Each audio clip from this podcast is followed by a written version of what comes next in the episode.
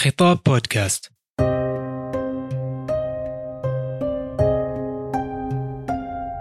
في إحدى صفحات التاريخ يروي لنا الجاحظ محاسنا وأضدادا لنستقي منها حكما وعبرا تكون حاضرة وماثلة أمامنا في كل وقت.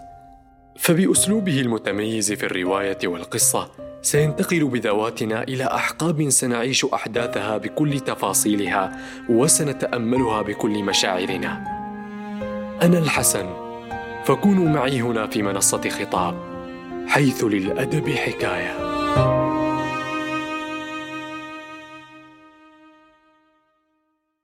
محاسن المخاطبات.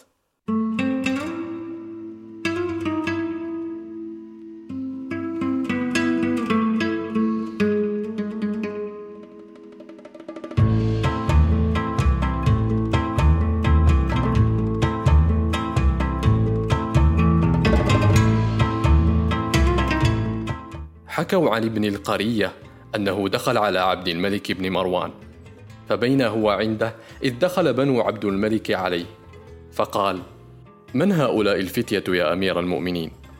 قال ولد أمير المؤمنين.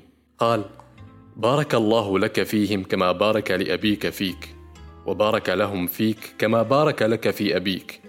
قال فشحن فاه درا.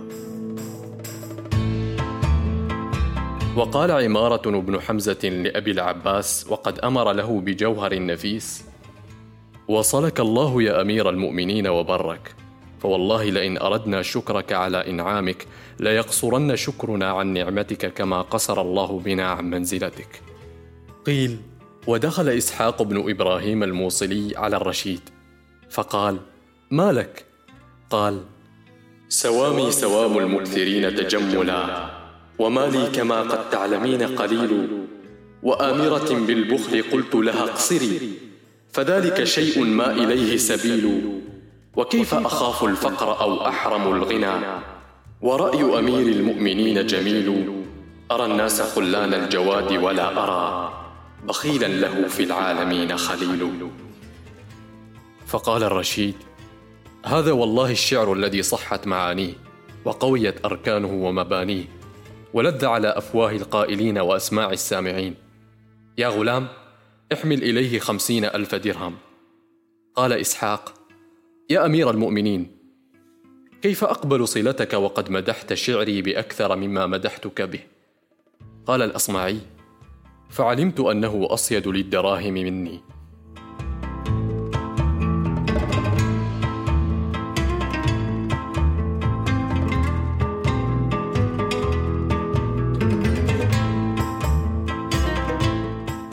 قال ودخل المأمون ذات يوم الديوان فنظر إلى غلام جميل على أذنه قلم فقال من أنت؟ قال أنا الناشئ في دولتك المتقلب في نعمتك المؤمل لخدمتك الحسن بن رجاء. فقال المأمون بالإحسان في البديهة تتفاضل العقول يرفع عن مرتبة الديوان إلى مراتب الخاصة ويعطى مائة ألف درهم تقوية له. ووصف يحيى بن خالد الفضل بن سهل وهو غلام على المجوسية للرشيد وذكر أدبه وحسن معرفته فعمل على ضمه إلى المأمون فقال ليحيى يوما أدخل إلي هذا الغلام المجوسي حتى أنظر إليه فأصله. فلما مثل بين يديه ووقف تحير فأراد الكلام فارتج عليه فأدركته كبوة فنظر الرشيد إلى يحيى نظرة منكرة لما كان تقدم من تقريضه إياه.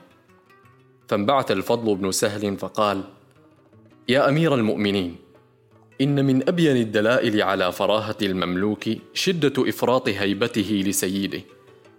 فقال له الرشيد أحسنت والله لئن كان سكوتك لتقول هذا إنه لحسن. ولئن كان شيء أدركك عند انقطاعك إنه لأحسن وأحسن. ثم جعل لا يسأل عن شيء إلا رآه فيه مقدما فضمه إلى المأمون.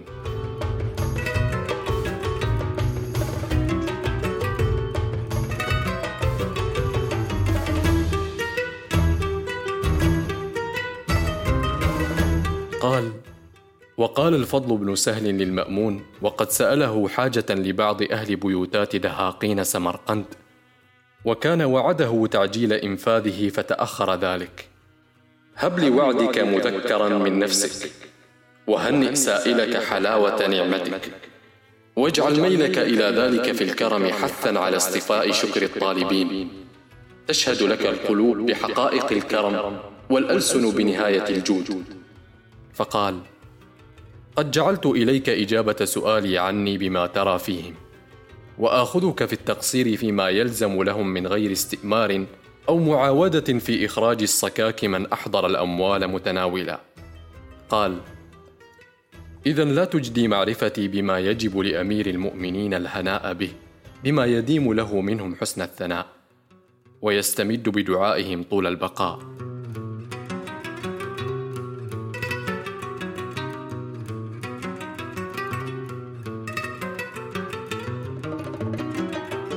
وقال الفضل بن سهل للمأمون يا أمير المؤمنين اجعل نعمتك صائنة لوجوه خدمك عن إراقة مائها في غضاضة السؤال. فقال والله لا كان ذلك إلا كذلك. ودخل العتابي على المأمون فقال خبرت بوفاتك فغمتني ثم جاءتني وفادتك فسرتني. فقال يا أمير المؤمنين كيف أمدحك أم بماذا أصفك؟ ولا دين إلا بك ولا دنيا إلا معك. قال سلني ما بدا لك. قال يداك بالعطية أطلق من لساني بالمساءلة.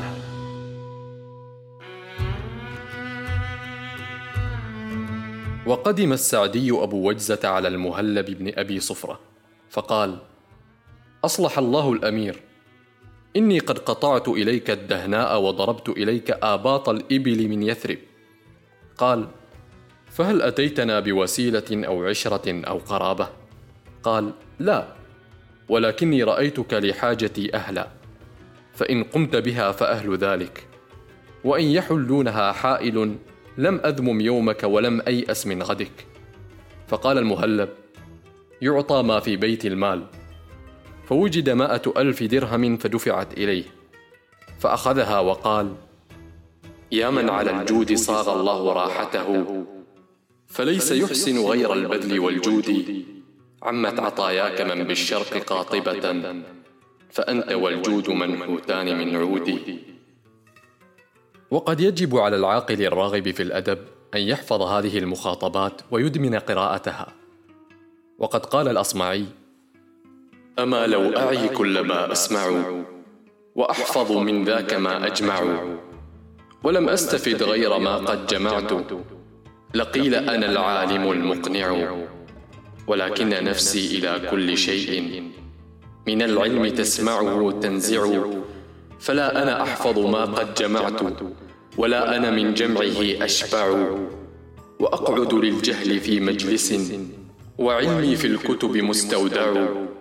ومن يك في علمه هكذا. يكن دهره القهقري يرجع. يضيع من المال ما قد جمعت. وعلمك في الكتب مستودع. إذا لم تكن حافظا واعيا فجمعك للكتب ما ينفع. وقال بعضهم الحفظ مع الإقلال أمكن وهو مع الإكثار أبعد. وتغيير الطبائع زمن رطوبة الغصن أقبل.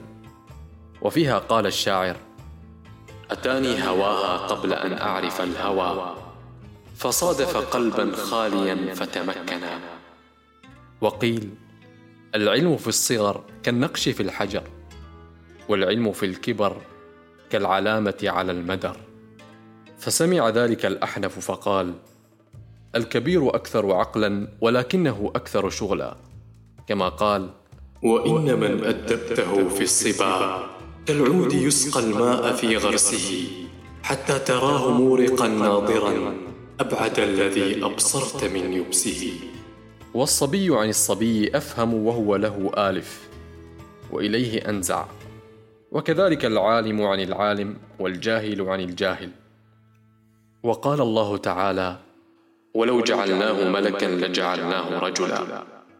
لأن الإنسان عن الإنسان أفهم. وطباعه بطباعه آنس.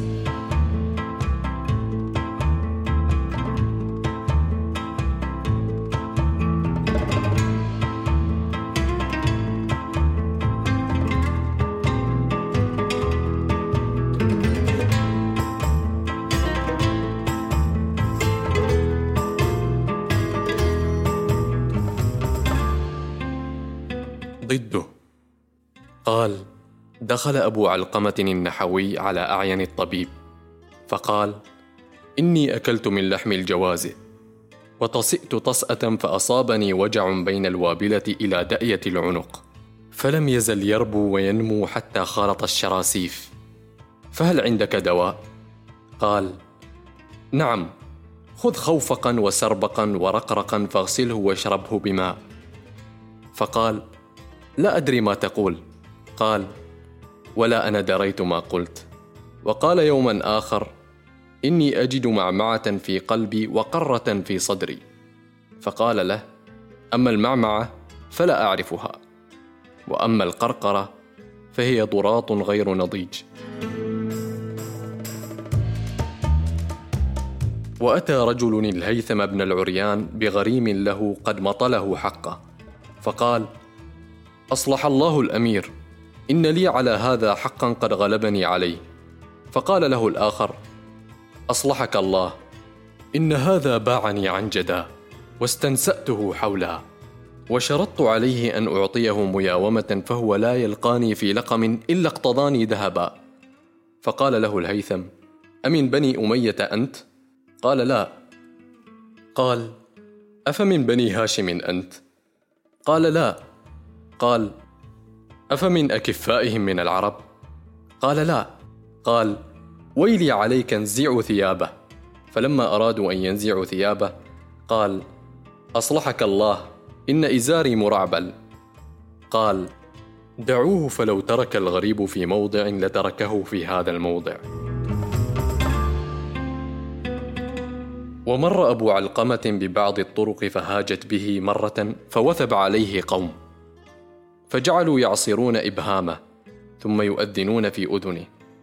فأفلت من أيديهم فقال ما لكم تتكأكؤون علي تكأكؤكم على ذي جنة افرنقعوا عني. فقال رجل منهم دعوه فإن شيطانه يتكلم بالهندية.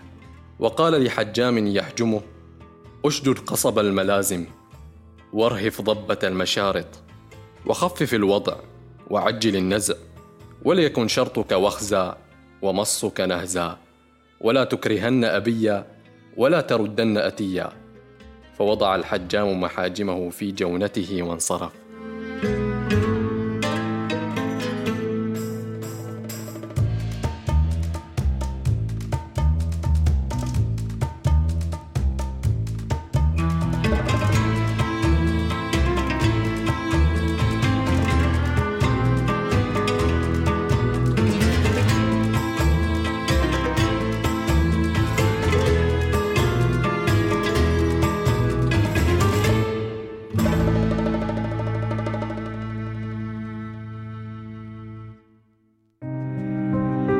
خطابات أدبية. في هذا البودكاست ننتقل بين خطابات خلدت بأقلام التاريخ على صفحات تنتظر من يتأملها بعناية. لا تنسوا زيارة منصتنا على تويتر وإنستغرام آت أندرسكور خطاب أندرسكور ومشاركة هذه الحلقة مع أصدقائكم. كما يمكنكم الاستماع أيضا إلى حلقاتنا السابقة. كان معكم الحسن. إلى اللقاء.